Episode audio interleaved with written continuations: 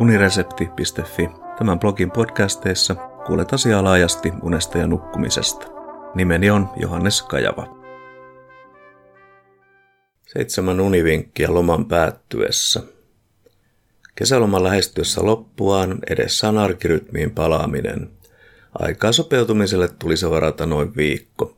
Ensimmäisiä asioita ovat nukahtamiseen ja yöunen vaikuttavien tekijöiden palattuminen mieleen sekä heräämisajankohdan määrittäminen. Heräämisajankohta.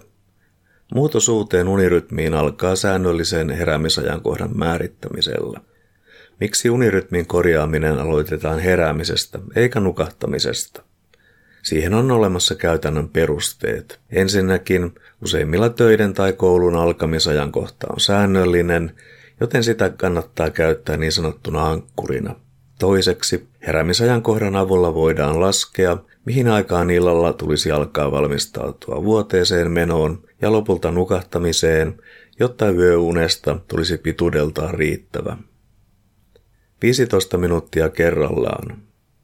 Muutosta uuteen unirytmiin ei kannata yrittää kertaheitolla, sillä nukahtaminen selvästi lomaajan rytmiä aikaisemmin ei tavallisesti onnistu, vaan yritys johtaa pyörimisen sängyssä ja unen karkottamiseen. Suosittelen, että nukkumamenoa aletaan aikaistaa 15-30 minuutilla kerrallaan, ja kun nukahtaminen sitten onnistuu, nukkumamenoa siirretään seuraavana iltana jälleen varhaisemmaksi.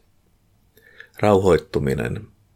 Päiväaikainen aktiivisuus on tärkeä myös unen kannalta, mutta vauhdikas iltalenkki tai muu kova harjoitus on syytä tehdä hyvissä ajoin ennen nukkumaan menoa. Rauhallinen iltakävely ja vaikkapa kesäisen luonnon seuraaminen toimii sitä vastoin hyvin rauhoittumisen kannalta.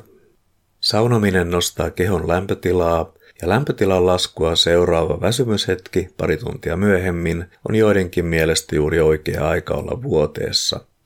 Lisäksi kiirehtimätön saunominen voi auttaa huolien hälventämisessä ja sitä onkin sanottu suomalaisten versioksi mindfulnessista. Ruutuaika. Tuntia tai kahta ennen tavoiteltua nukattamisaikaa tietokoneet, videopelit, älypuhelimet, sähköpostit ja muut vastaavat olisi parasta unohtaa, sillä laitteesta silmiin saapuva sinisävyinen valo viestii aivoille, ettei ole nukkumaan menoon aika. Samoin toimii TV, vaikka moni sanoo TVn katselun päinvastoin rauhoittavan. Kyse on kuitenkin siitä, että TVn ääreen asettuminen tarkoittaa fyysisen aktiivisuuden vähentymistä ja paikallaan oloa. Vastaavasti ohjelman keskittyminen saattaa rauhoittaa omaa ajatusten virtaa.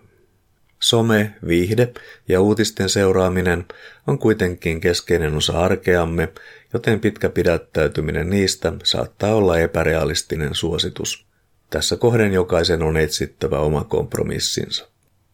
Ruutuajan sijaan suosittelen perinteisiä paperisia kirjoja tai sarjakuvia, ristikoiden täyttämistä, rakastelua tai läheisyyttä, rentoutusharjoituksia, rauhallisen musiikin kuuntelua tai mitä tahansa, mikä rauhoittaa ja tuntuu itsestä mukavalle.